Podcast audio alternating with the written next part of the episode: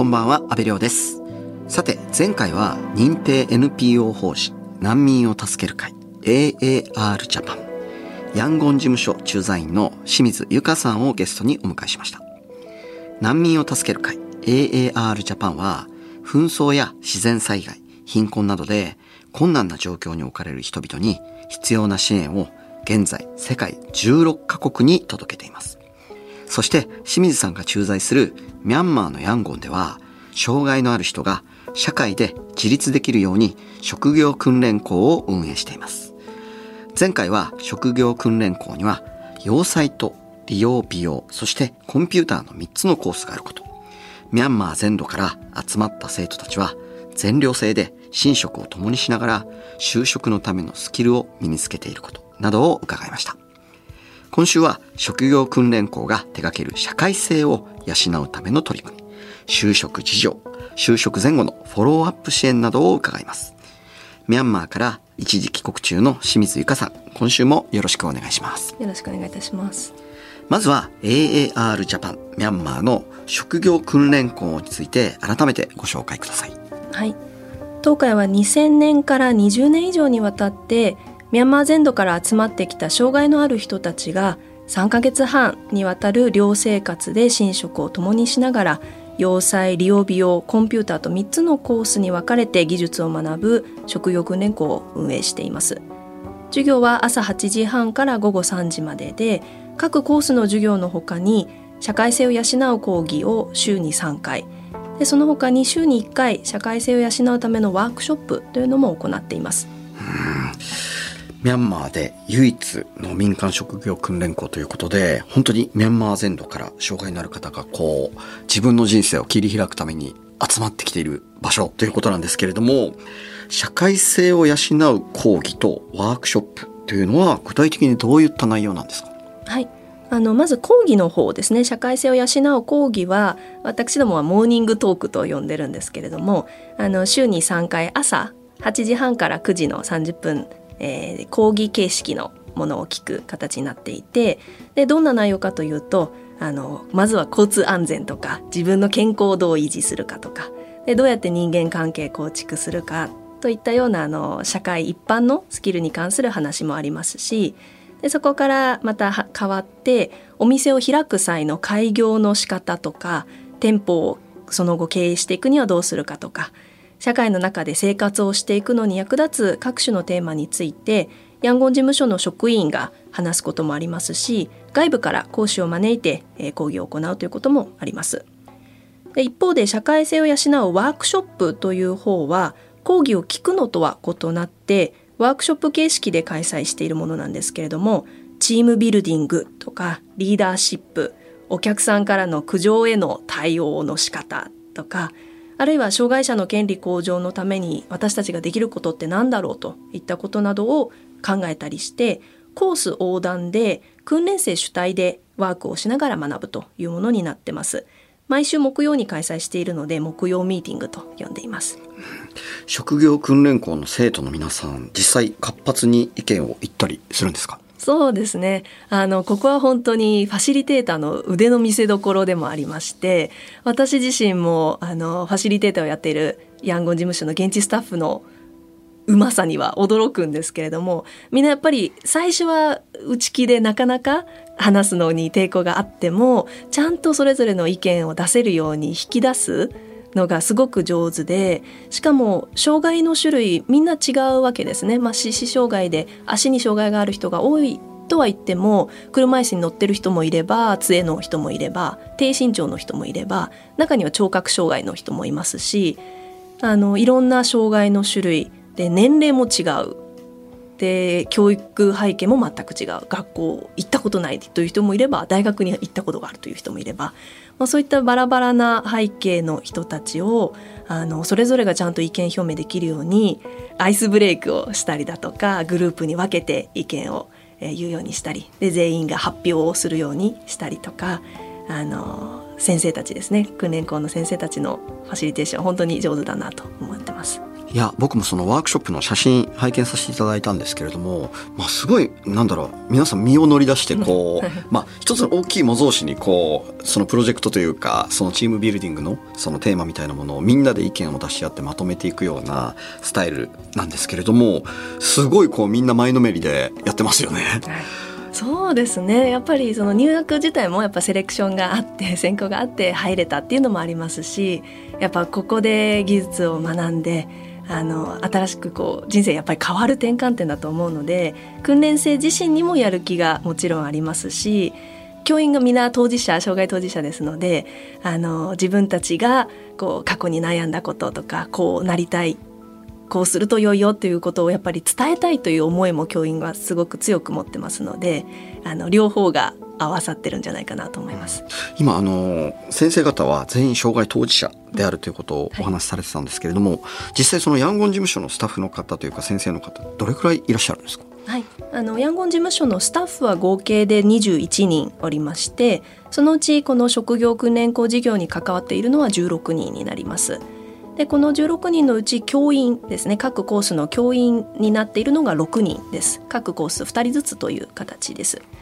で教員全員、えー、障害の当事者でもともとはこの訓練校の訓練生で卒業生なんですよね。で卒業した後それぞれの社会経験を経て、えー、また戻ってきているという形です。そしてその職業訓練校の放課後のお話なんですけれども、はい、学校が終わってからは生徒の皆さんどういった生活をされてるんですかはいあの、その職業訓練校の敷地内に寮と、えー、教室とかこうつながってるので、あの、すぐ隣の建物ではあるんですけれども、まあ、授業が終わると教室から寮に戻っていって、えー、午後の5時半ぐらいからシャワーを浴びてで6時半頃に夕食をとってでその後8時頃まで宿題をやってます。でその後はちゃんとあの楽しむ時間も大事だよと教員たちは教えてましてあのテレビでこう歌を流してる番組を一緒に見ながらみんなで歌を歌ったりとか、まあ、ギターも置いてますしあとはスポーツをやってる男子訓練生もいますしで夜10時には就寝をして、えー、翌朝5時には起床になります。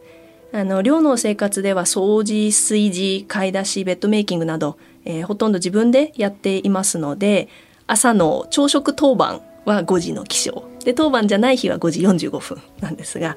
あの朝食当番の人は少し早く起きて準備してます。じゃあ本当にその、まあ、今までこう地元でこうどちらかというと介護されてるようなライフスタイルから、もう本当に自分で自活していくんだっていうライフスタイルに変わっていく3か月でもあるってことですね。うんすねはい、結構大変なところもあるけどお互いやっぱ異なる障害の人たち同士で助け合っているみたいです。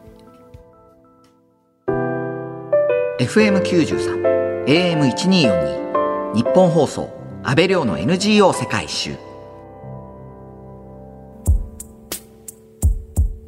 今日は認定 NPO 法人難民を助ける会 AAR ジャパンミャンマーのヤンゴン事務所駐在員の清水由香さんにお話を伺っています。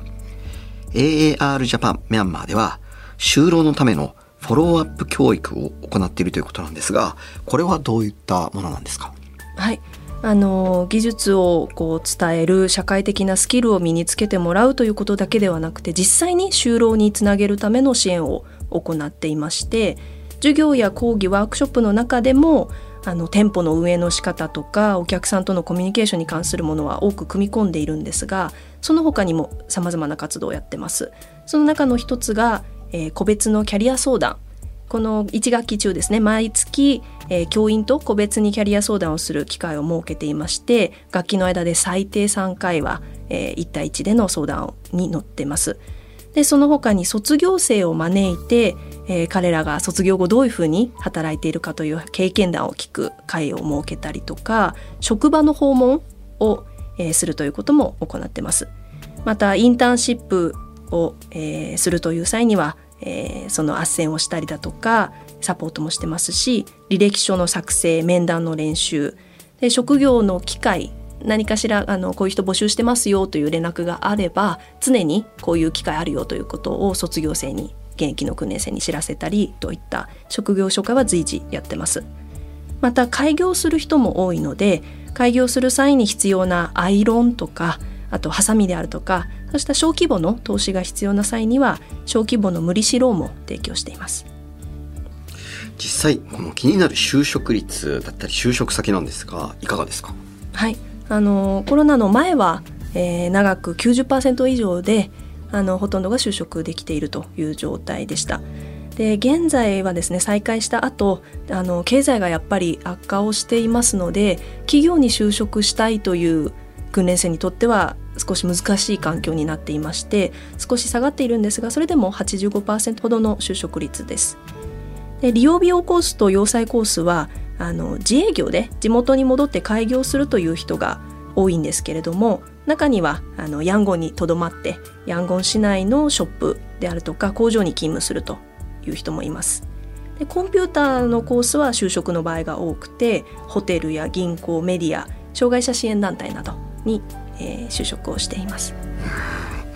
そして職業訓練校を卒業して就職した後も卒業生たちのケアをされていらっしゃるんですよね。はいそうです訓練生が卒業した後もう定期的に確認をしていましてまずその卒業後1年以内は卒業から3ヶ月後半年後1年後にあのちゃんと定着しているかで働いている中での問題がないかということをモニタリングしています。で問題があればそれを聞き取って就職先とのあの交渉というのも行ってます。で雇用者側と働く側労働者側の双方のフォローアップをして、えー、問題を両方の立場に立って解消できるように努めています。職業訓練校を卒業した生徒さんたちからはどういった声が寄せられてきますか？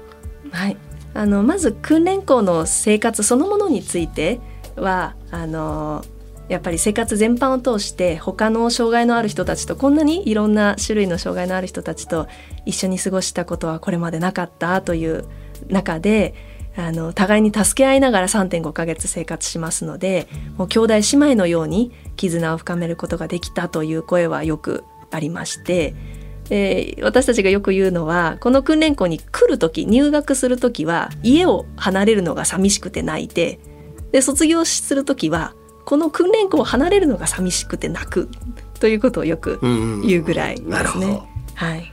で卒業した後もあのずっとフォローアップしていますので訓練校の教員と卒業生との関係はずっと長く続いています。悩み相談に乗ったりえー、働く中での問題解決をしたり新しい技術があればそれを教えたりといったことをしますのでおかげであの辞めようかなと思ったけど辞めずに済んだという訓練生も中にはいまして感謝の声はよく寄せられています。いや、まさにその様々な障害のある方が、まあ、ごちゃ混ぜになってこう、同じ釜の飯を食いながら、自分も自信を持って、相手も理解して、まあ、人間性を豊かにしていくっていうことなんですけれども、特に印象に残っている生徒さんがいたら教えていただけますか？はい。あの、私が現地赴任して、えっ、ー、と、4月に卒業する訓練生たちとこう生活を共にしましたけれどもその中のあの低身長症の要塞コースの訓練生の言葉が印象に残ってます。その要塞コースのあの訓練生というのは年齢は高い23歳なんですけれどもこう面接に行ってもあの子供に見られてしまってなかなか就職ができずあの困っていたという状況の訓練生なんですけれどもその卒業直前にあの入学前の自分と入学直後の自分とで卒業直前の自分と何がどう変わったかというのを訓練生全員に発表してもらってるんですね。でその際にあのこの訓練生がシェアしたエピソードというのがあの授業の一環でマーケットに行った際にマーケットに売ってある製品を見て自分の方がうまいと。それを聞いていやそれはさすがにすごいなと思いました。そのうまいと思えるその技術を身につけたというのももちろんなんですけれどもそれを言える自信をつけることができたその3.5ヶ月の中でっていうのもすごいなと思ってそのこの子のあの発言その言葉は私たちがこの運営している訓練校のこの内容そのものもだし心持ちも自信をつけるという点であの成功してるんだなというのがしみじみと思えてすごく印象に残っています。うんじゃあまさに自己肯定感爆上がなエピソードですけど。実際2年半ぶりに職業訓練校を再開したヤンゴン事務所なんですが今何か課題はありますか？はい、あのやっぱり政変が起きてあのミャンマー国内での NGO の活動そのものがまず非常に難しくなっているというのが全体のあの流れとしてはあります。また別の面で言うとこのコロナが落ち着いたら訓練生の数を元の人数に戻したいと思っているんですけれども今は27人というのは縮小した人数でコロナ前は45人1学期45人だったんですね。でそれに戻せたらいいなとは思うんですがその分やっぱり資金がかかりますので資金面でも課題があります。で将来的にこの日本の資金が入っていくというよりは現地化を進めるということは以前から目指してはいるんですけれども、まあ、それにもなかなか時間がかかりましてそれが可能になるまではこうミャンマーで限られた職業訓練機会を提供する場という意味であの東海が継続してこの職業訓練校を運営し続ける必要があるだろうと思うんですけれども、まあ、それには年間1000万円が必要でしてこれには皆さんのご支援が不可欠となっていますのでぜひともあの応援いただければありがたいなと思っています。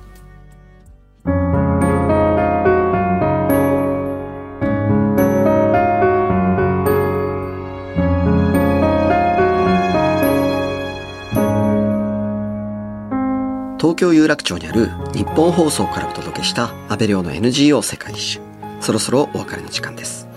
今日は認定 NPO 法人難民を助ける会。AAR ジャパン。ミャンマーのヤンゴン事務所駐在員の清水由香さんにお話を伺いました。最後に清水さんの今後の目標を教えていただけますか。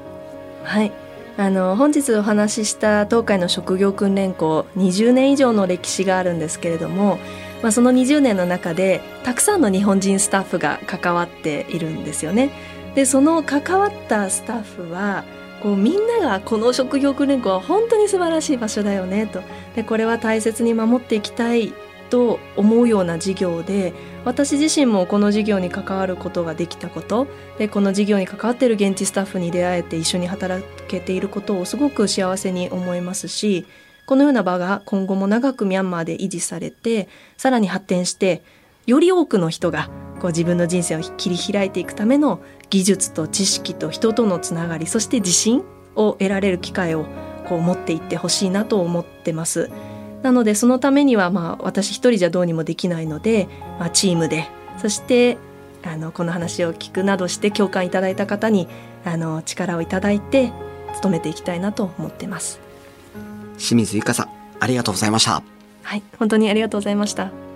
難民を助ける会 AAR ジャパンではミャンマー以外の国でも様々な活動を展開しています。興味がある方は公式ホームページをご覧ください。ここまでのお相手は阿部亮でした。